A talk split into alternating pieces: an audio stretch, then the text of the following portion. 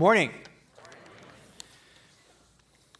Before we begin this morning, in, in light of the news, big news of this past week, I want to just take a moment to pray as a church. Join me as we pray.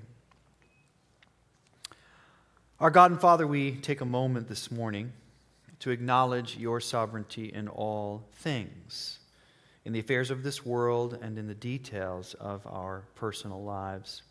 As we celebrate the moral good of fewer abortions in our country, and we hope step toward a culture that honors the sanctity and dignity of every life, we acknowledge too the hopelessness that is present with so many women who find themselves with unplanned pregnancies in our country.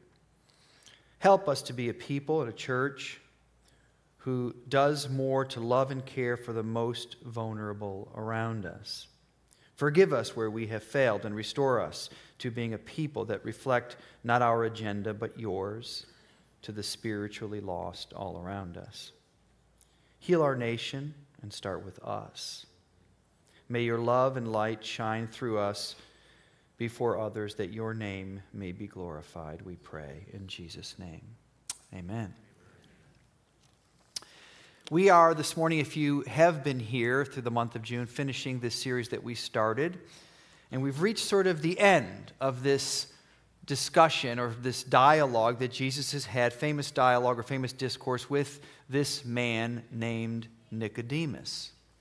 Now, in it, this is by way of, of quick uh, summary, we've learned the deep human need for a new birth that all people have. That's where this started four weeks ago or three weeks ago. The deep human need that all people have, whoever you are, for a new birth, even for very religious people, which was the point of Nicodemus being sort of the, the, the, the person we're talking to here. All people need this deep spiritual birth. Second, we've learned of the great love of a father who didn't just emotionally love people or love the world and do nothing about it but who gave his, as we'll see, one and only Son as a sacrifice uh, for our sins.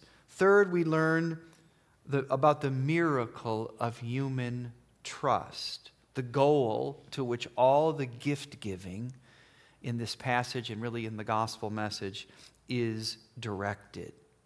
Finally, here this morning, we have, as we end this sermon, uh, as we end this series, we have a warning to all people and a renewed invitation to everyone, not only to believe in Jesus, but to live our lives in a way that helps point people who don't know him to God. So that's what we're going to talk about this morning. In the great Nicodemus sermon, you, could, you might say, the vocabulary of the gospel has been set. I think that's one of the reasons it's here in the opening chapters of the gospel, John chapter 3. In the great Nicodemus sermon, why is this here? The vocabulary of the gospel has been set. So the sermon we're going to look at today is called, the title is A Great Choice. We're back where we were last Sunday, John chapter 3, verses 16 through 21. Follow along as I read. For God so loved the world that he gave his one and only Son, that whoever believes in him shall not perish, but have eternal life. For God did not send his Son into the world to condemn the world, but to save the world through him. Whoever believes in him is not condemned, but whoever does not believe stands condemned already because they've not believed in the name of God's one and only Son. This is the verdict Light has come into the world, but people love darkness instead of light because their deeds were evil. Everyone who does evil hates the light and will not come into the light for fear that their deeds will be exposed. But whoever lives by the truth comes into the light so that it may be seen plainly that what they have done has been done in the sight of God. A great choice. First thing, I think this passage, this sort of conclusion of the great Nicodemus dialogue tells us with Jesus is Jesus came to a lost and troubled world. Jesus came to a lost and troubled world. This more serious talk, if you listen closely to these verses we just read, you know, the word condemned, evil, darkness, seems like a sort of a strange way to end this great sermon about the love of God, right? It's a strange way to do it. But when you stop to think about it, and I think that's what Jesus is trying to encourage Nicodemus to do, what John is trying to encourage his listeners to do, and what I'm trying to encourage us to do. When you stop and think about it, it actually makes very good sense that Jesus came to a lost and troubled world. That he ends this sermon about the great love of God with a reality check about the world into which God has sent his son. Have you ever been to a jewelry store? I'm sure most of us have.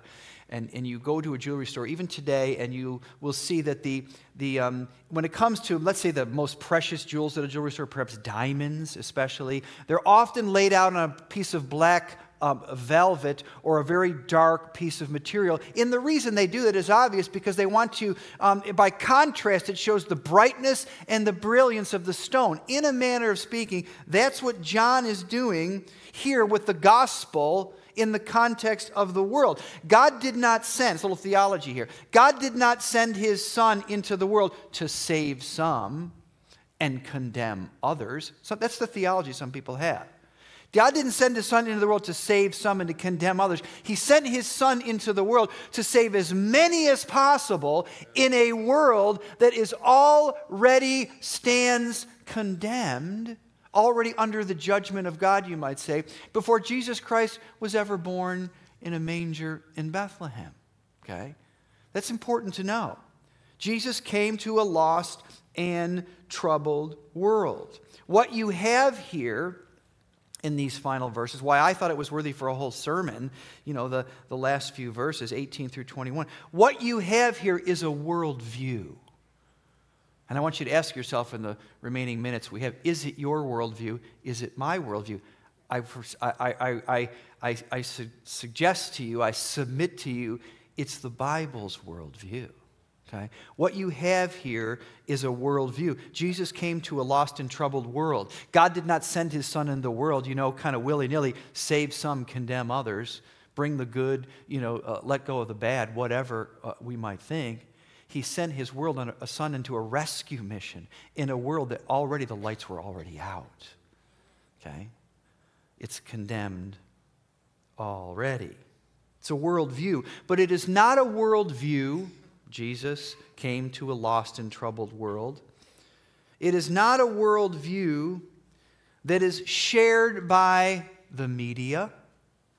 It's not a worldview that's shared by the academy or, for large part, the school systems of our, our country. It is not even a worldview that's shared, sadly, by um, the majority of the Church of Jesus Christ.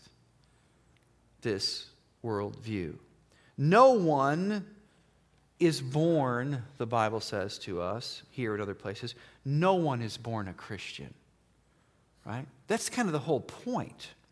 Um, you know, there's a lot of stories, a lot of interactions, a lot of conversations that Jesus had. Why are these few picked out? John tells you in chapter 20. I carefully, under the inspiration of the Spirit, I picked out some of these conversations, some of these teachings under the inspiration of the Spirit. I picked out the ones that are going to make the most difference, to matter most, to reveal what God wants to reveal. Why did God give the great sermon on the plan of salvation to a guy?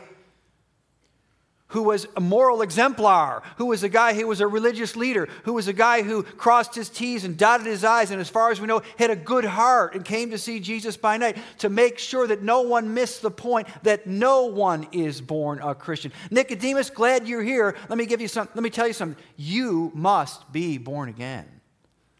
Okay, that's where we started this series. Okay, no one is born a Christian.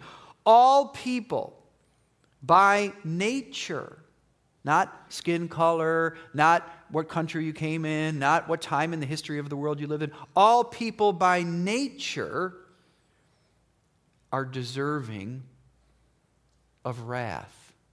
Ephesians chapter 2, if you want to know, if you're a note taker. Okay? Including godly people like Nicodemus. Okay? Now, is that a happy message? No, but it's a worldview. I'm trying to start there. I think what you have in the story of Nicodemus is the vocabulary of the gospel. Apart from the great love of God for the world, listen, no one would be saved. Is that your, is that your worldview? Okay. No one would. Now, yet, now let me, let me, let me, let's, let's climb back up the ladder now. Okay. yet, condemnation, a, a, the word used twice in this passage, is not God's purpose. It, he had to say that to make sure you didn't miss it. He did not send his son into the world to condemn the world. Condemnation is God's not purpose. It's just the solemn, negative result of light when it comes into the world. That's, the, that's why. Sometimes you might say we feel it more acutely, the darkness, when the light comes into the world, right? That's what John is trying to say. Now, if this was the only point of the gospel message, maybe some churches do this, or maybe that's how you heard it, you know, and it's why you weren't in church for a season in your life, or your friends aren't today. If this was the only point in the gospel message, that is, Jesus came to a lost and troubled world, it's not a very happy message, it would be kind of a downer, right? I mean, that, that, who wants to come to church to hear that? That Jesus came to a lost and broken world. But on the other hand, I would suggest to you that it's, it's very useful. Right? It's a very useful truth if you think about it.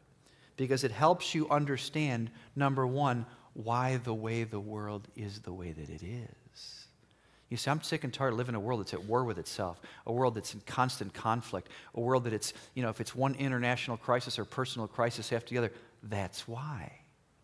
It not only helps you understand that Jesus came into the, to, to a lost and troubled world from day one, right? He came in on a rescue mission. Galatians chapter 1, if you want a, ver, uh, a note taker. It's a rescue mission. But it helps you, I'd say it's a useful piece of information because it helps me understand one, why the world is the way it is. Number two, why your life, Christian even, is the way it is. What do I mean by that? your imperfect health, your imperfect marriage, sometimes your imperfect fill in the blank. Okay? Nobody is living the life that God originally intended when He created humanity. Not a single person. Not a single person. Jesus came to a lost and troubled world. Okay? Contrary to what you sometimes hear on television, by that I mean, you know, Christian television, so to speak, Christianity does not promise you or me or anybody a trouble free life. That's a lie. And that's why some people aren't here today. Because they say, well, why do I want a God? You know, uh, the world's broken, it's God's fault. Christianity is not, if you wanted to, if you wanted a trouble free life, you'd have to leave the world. Right? You have to get on a rocket and get out of here. Okay? That's the only way you're going to have a trouble free life. What Christianity does promise you is a Savior who has experienced the worst of trouble that this world can throw at you, and throw at anybody, who has overcome it. And who says, in union with me, if you're open to it, whoever believes in him, you got to admit, it's up to you, he can walk through this troubled world with you. John 16. In this world you will have trouble. I'm, I'm so glad Jesus Christ is, it tells the truth. Right? Jesus Christ didn't preach the prosperity gospel, if you even know what that means. In this world, you will have trouble. Okay, this was 101. This was, this was, you know, the very, one of his very first conversations with this band of friends who would become the early church. But take heart, because I have overcome the world.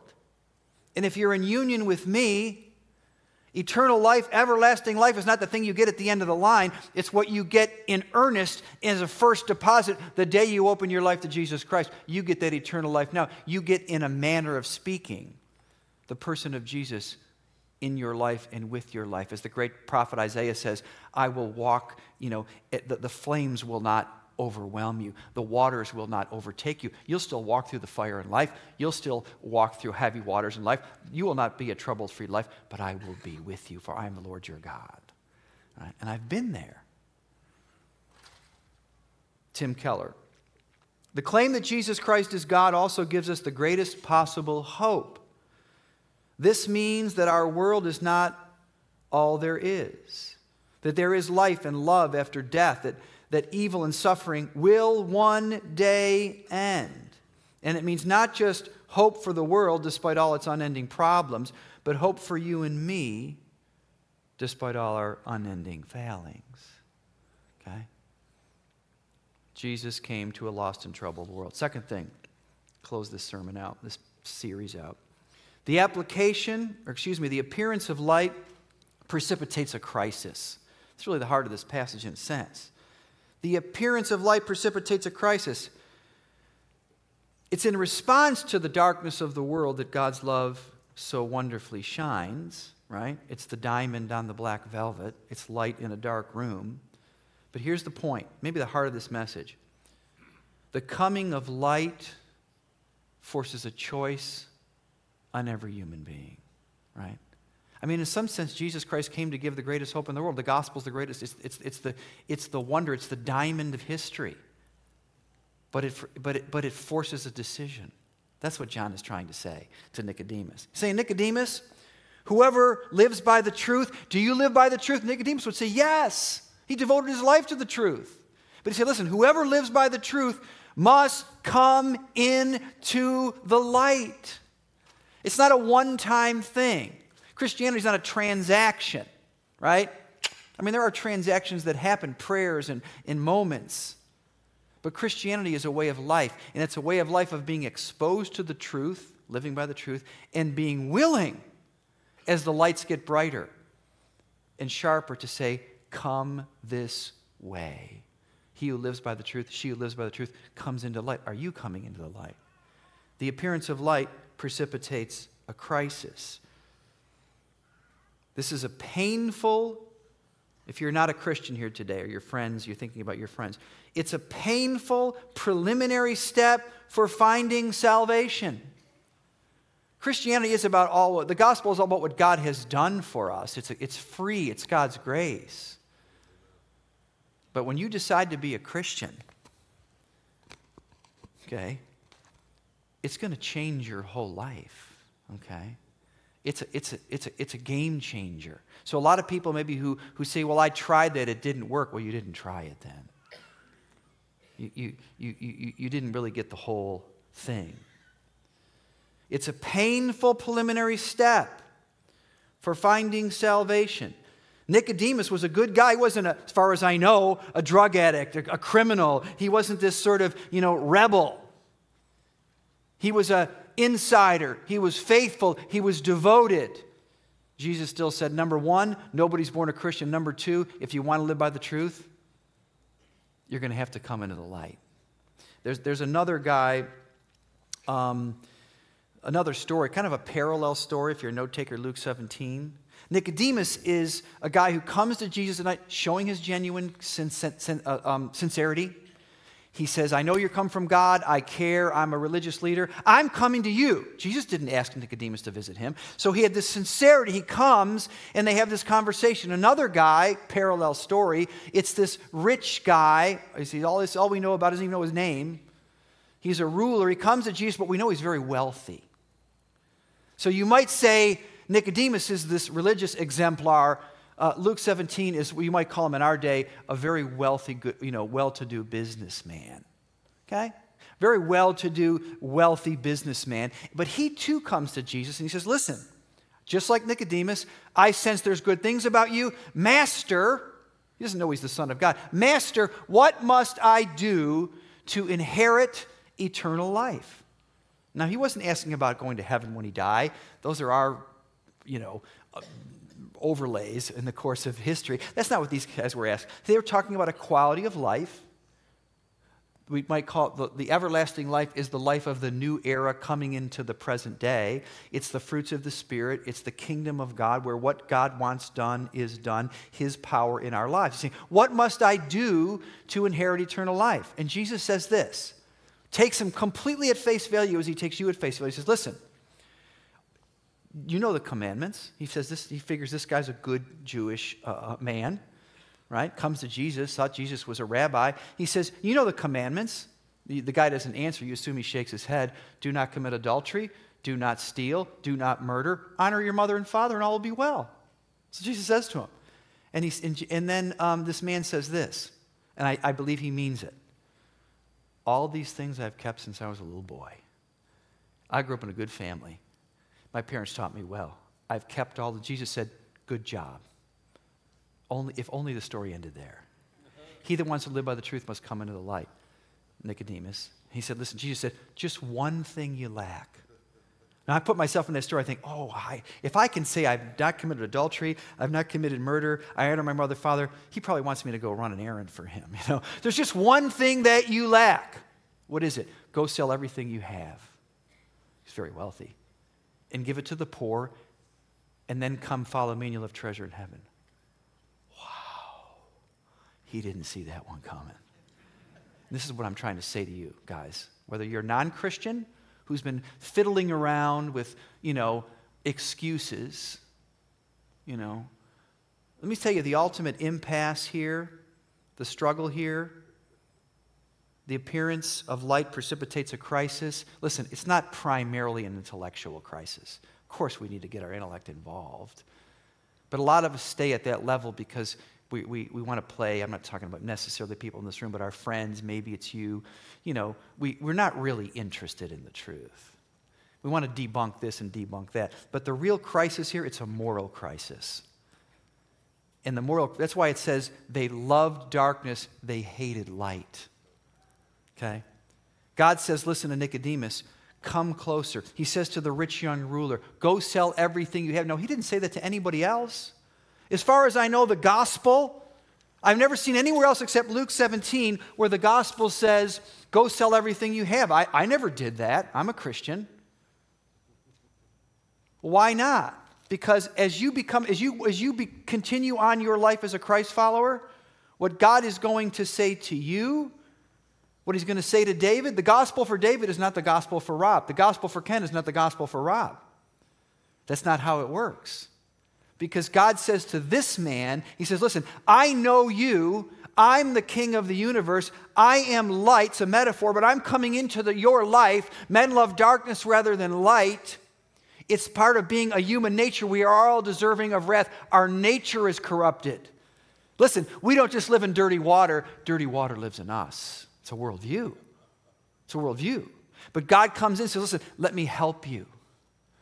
Right? And he says to this man, Let me tell you what's standing in your way. Do you, are you serious? Are you honest? Do you have integrity? Or are you just playing a game? Do you really want everlasting life? Do you want the quality of life? Yes, I do. Then let me tell you what your problem is.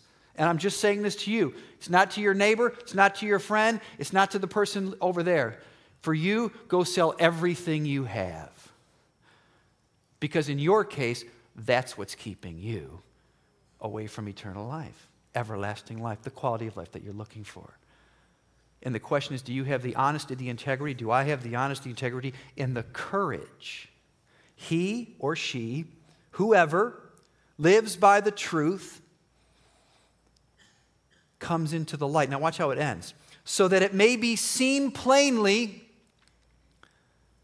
that what they have done has been done in the sight of God. That's a very simple and direct way to say, listen, if I make that choice, and sometimes it's a painful choice, often it's a painful choice to say, yes, I'm going to come into. Do you think that, what did it say about the rich young ruler? Jesus looked at him, Luke 17, after he said that. He was very sad because he had great wealth. Boom. It, was, it, was, it, felt like a, a stab to the heart even though it was a life giving piece of advice. That's what it felt like. If you want to come into the light, it's going to be painful. But Jesus doesn't say that to hurt you or to hurt me. So some people think. That's why you have to have a right worldview. He says that to free you of your pride, of your fear, of your shame, or whatever other thing is holding you back from the thing that you say you want, which is a quality of life. It's called everlasting life. When we, let me, let me say a few words. I said, I said to you a minute ago, the Nicodemus story sets the vocabulary for the gospel.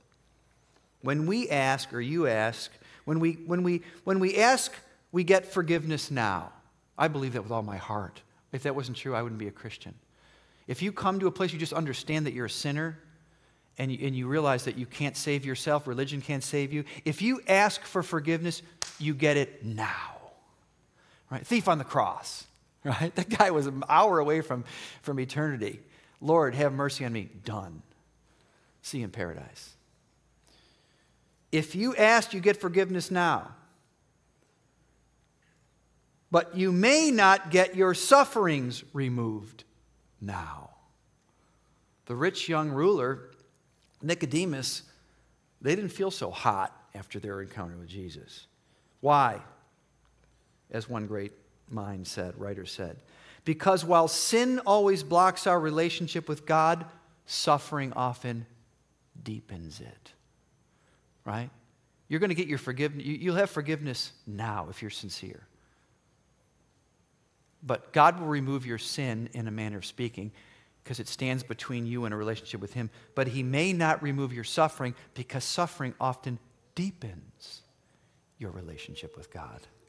Am I making sense? But see, that's a choice that you need to make.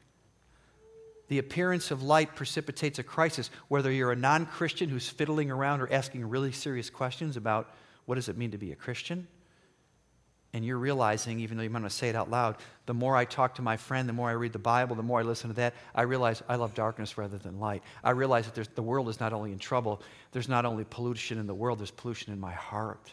It's okay. God knows. He died for your sin. He's already taken care of it if you have eyes to see it. He that lives by the truth comes into the light. It's true for Christians too. I listened to just this week, just randomly, maybe it was last week, uh, uh, within the last two weeks, uh, an old recording. It was a podcast, but I think it was a cassette recording. what's a cassette, right? but a cassette recording of um, Elisabeth Elliot. Elisabeth Elliot was the wife of a missionary, her and her four missionary families. So there were f- five men. Her husband and four, four other men were, were um, uh, killed, murdered, uh, speared to death in Ecuador, India, in January of 1956. Horrible story. Some of you know it. Uh, and um, what happened, what I'd never heard, I'd read the story, I read her book. Uh, uh, it was a powerful story. Uh, for those of you who haven't read it, I highly recommend it. Highly recommend it. Through Gates of Splendor is the name of the book, when she wrote a few. But what I'd never heard before, if I ha- or if I did, I forgot it. She, she was talking about in this podcast um, about the time she went back and met the two men that had committed this crime. Met them, you know, they were ministering. She went back, she lived there for another two years, and she sat and had an interview with both of these men who had killed these five missionaries. And she went in detail, at least in this podcast, to talk about it, and it was, it was unbelievable. In other words, in her mind, you know, the undoing project, what we all try to do is we make sense out of things that are hard. And what she said to herself is, it happened over, it happened in a moment. You know, they didn't even see it coming. As it turned out, that wasn't how it happened. It was a long, grueling fight for their lives. And I thought to myself, listening to that, how horrible. This poor woman, she was 29 years old. She had a 10 month old. She had given her life to Christ. She came to give it all. She'd done all this work of preparation. She, she, she wasn't on a vacation. She had given her life, and this is what she gets in return. Not only did she lose her husband overnight in this horrible thing, killed by the people they'd come to reach, but now she hears this, and I'm thinking to myself, wow, God, why did you let that happen, and why did she have to hear about it? But I heard that just two weeks ago, And I know the rest of the story. We don't often know that. I don't know the rest of the story of your life. I don't know the rest of the story of my own life. But I know the rest of the story of Elisabeth Elliot's life. She stayed there for two more years. And if, to make matters worse, she eventually didn't, wasn't, wasn't asked to leave, but there was a conflict between her and another missionary.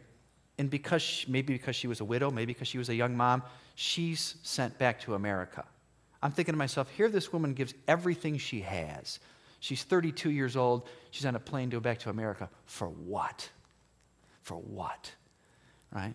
God may not remove your sufferings because although sin blocks your relationship with God, suffering often deepens it. But the rest of the story is this Elisabeth Elliot probably visited the mission field a time or two back over the course of the rest of her life. But she never went back to vocational missionary work per se. But what she did do was she took residence here in the United States and she began to tell her story. And she wrote over 20 books. And what most people would tell you is that that woman who spent the next 45 years, she just died in 2015, largely speaking to college students, college students over the last 50 years, and telling them about what it means to walk with Christ, telling them that it's worth giving their life to Christ, telling them about how God had transformed her suffering into something else. And many people would tell you that she's probably a singular influence. She's probably had more, her testimony had more influence on people like me. I'm talking about people who made a commitment to be, wanted to be a, in, in vocational ministry, Uh, more, more particularly missionaries, that one voice had more influence on sending people to make commitments to be in the gospel ministry than probably any other person in the second half of the 20th century. But see, she had a decision to make. The appearance of light precipitates a crisis. He, that, he or she that wants to live, whoever wants to live by the truth, has to come into the light. And it's a painful process at times. God will re- give you forgiveness now, but He may not remove your suffering. Because if you have an attitude of submission and belief in the one who's on the other end of that relationship, life changing Jesus, He'll transform your suffering into something else. It'll drive you deeper into God. Amen? Amen. Okay, that's the point. Same for non Christians as well. Jesus came to a lost and troubled world. The appearance of light precipitates a crisis. Last, just my advice for this whole series, my encouragement. Let your light shine before others. Okay? Let your light shine before. Jesus famously said, you many of you know this, it's his probably his first sermon, at least public sermon to his disciples, the Sermon on the Mount. Let your light shine, right? Be, you are the light of the world. Then he gives this metaphor, right? A light, a light if, you, if you're a light, you don't put a lamp and put it under a, uh, under a bowl. I mean, it's such a basic metaphor. Saying, listen, he said, that's not what you do. If you have a light, you put it on a stand, then it lights up the whole room. Oh, see, that's simple metaphor. He says, that's you. You are the light of the world. So let your light shine so that all of the world around you can see because the world's dark. That's a worldview. Jesus came to a dark and troubled world. So let your light shine for what purpose? So that people can see the light, and through your good deeds, they will, they will, they will honor God. They will see your good works and glorify your Father in heaven. Listen to this verse, summary for the whole series. Paul speaking to his congregation, or one of them, Philippians. Do everything without grumbling and arguing.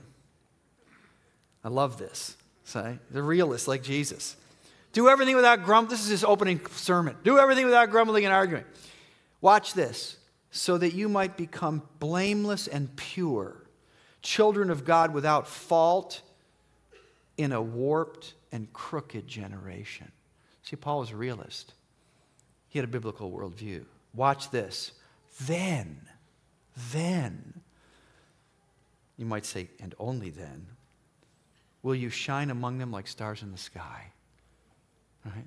You want to make a difference with your family, your neighbors, your friend, your uncle, your, your golfing buddies, your drinking buddies. I don't know if you drink, but you know what I'm saying. Whatever the case may be. Okay? You want to shine like a light in a dark world. Do you even believe that the world's dark? Is that your worldview? Okay? Then you will shine like a stars in the sky, like a diamond on a piece of black velvet. That's you, that's me. But here's the thing about it. You might say, well, I, am I'm not that important. I got too many problems. It's not about you. But whoever lives by the truth comes into the light. Listen carefully. Paul's answering the objection, or Jesus is, so that it may be seen plainly that what they have done has been done in the sight of God. That's Bible language saying, listen, if I'm a shining light to anybody, they're going to know this has to be coming from something other than this guy. The work that's happened in this guy's life, this girl's life, this man's life, this woman's life, it's not about them. They're not some superior person. They're not some, you know, um, you know, holy roller kind of, you know, I'm better than you. No, no, no. They say, listen, I know this person or I've got to know this person and God has done, it's plain to me, they plainly see that what has been done in their life is an act of God. That's evangelism, the right kind. Three things, and we're done. Pieces of encouragement from your pastor if you really want to be a gospel witness in this world. Number one, stop complaining. It doesn't look good on you. Guess what? your friends, your neighbors, you don't even be right in half the things you say. It doesn't look good on you. You're, you're, there's a bigger, there's a bigger um, game being played, and you're down here playing in Pop Warner when you're invited to play in the Super Bowl. What are you doing? Who cares? Stop complaining. It doesn't look good on you. The world's broken in a thousand ways. Get over it. Because we have uh, the eye has not seen, the ear has not heard, neither has it entered into the heart of men and women the things that God has prepared for them that love Him. Listen, what God has planned for you, you don't have the imagination to think about it. It's beyond your wildest dream, your largest imagination. Psalm 16, there are pleasures at His right hand forevermore. What does that mean? I don't have a clue. But that sounds pretty good. So quit complaining about what's, going, what's not happening in this world. Doesn't look good on you. Second, start praying or praying more. If, if, if every Christian is a miracle, then prayer is the most important thing you and I can do for your lost friends, neighbors, cousins, etc. Start, stop complaining and stop praying more. Do you do it? Have a short list. We talked about this months ago. You pray for people that are lost, spiritually lost. Last, get busy doing good, right? In the same way, let your light shine before others, it's a metaphor, so that they may see your good works and give glory to your Father who's in heaven. I love this. I probably quoted this before, but it's such a great way to end. Martin Luther, the reformer, said this. Someone asked him a question. They said, If you knew tomorrow was the end of the world, what would you do? How many ever asked that question? He said, I'd plant an apple tree. I'd plant an apple tree. That's what I'd do. I'm not going to go out and complain. I'm not going to put a sandwich board on. I'm not going to go curse the darkness. I'm going to go plant an apple tree. In other words, I'm going to leave tomorrow to God, and I'm going to do some good up until the last breath that I have so people can see your good works and glorify your Father in heaven. Amen? Let's pray. God, thank you for today. Thank you for this message. Thank you for this congregation. I so honored to be their pastor and to be with uh, us all here today. Lord, we just pray you would help us, Lord. Help us to um, check our hearts, check our minds, and, and to um, be open, Lord, to the, the appearance of light that precipitates a crisis. Help us to trust the person at the other end of this relationship, who is Jesus Christ, God the Son, the Son of God, who says to me, Come, come. Come into the light. Come further. Go sell everything you have. Whatever you say, Lord, help us to do it while we have time, that we might, in our transformations, become like stars shining in a dark world. We pray in Jesus' name. Amen.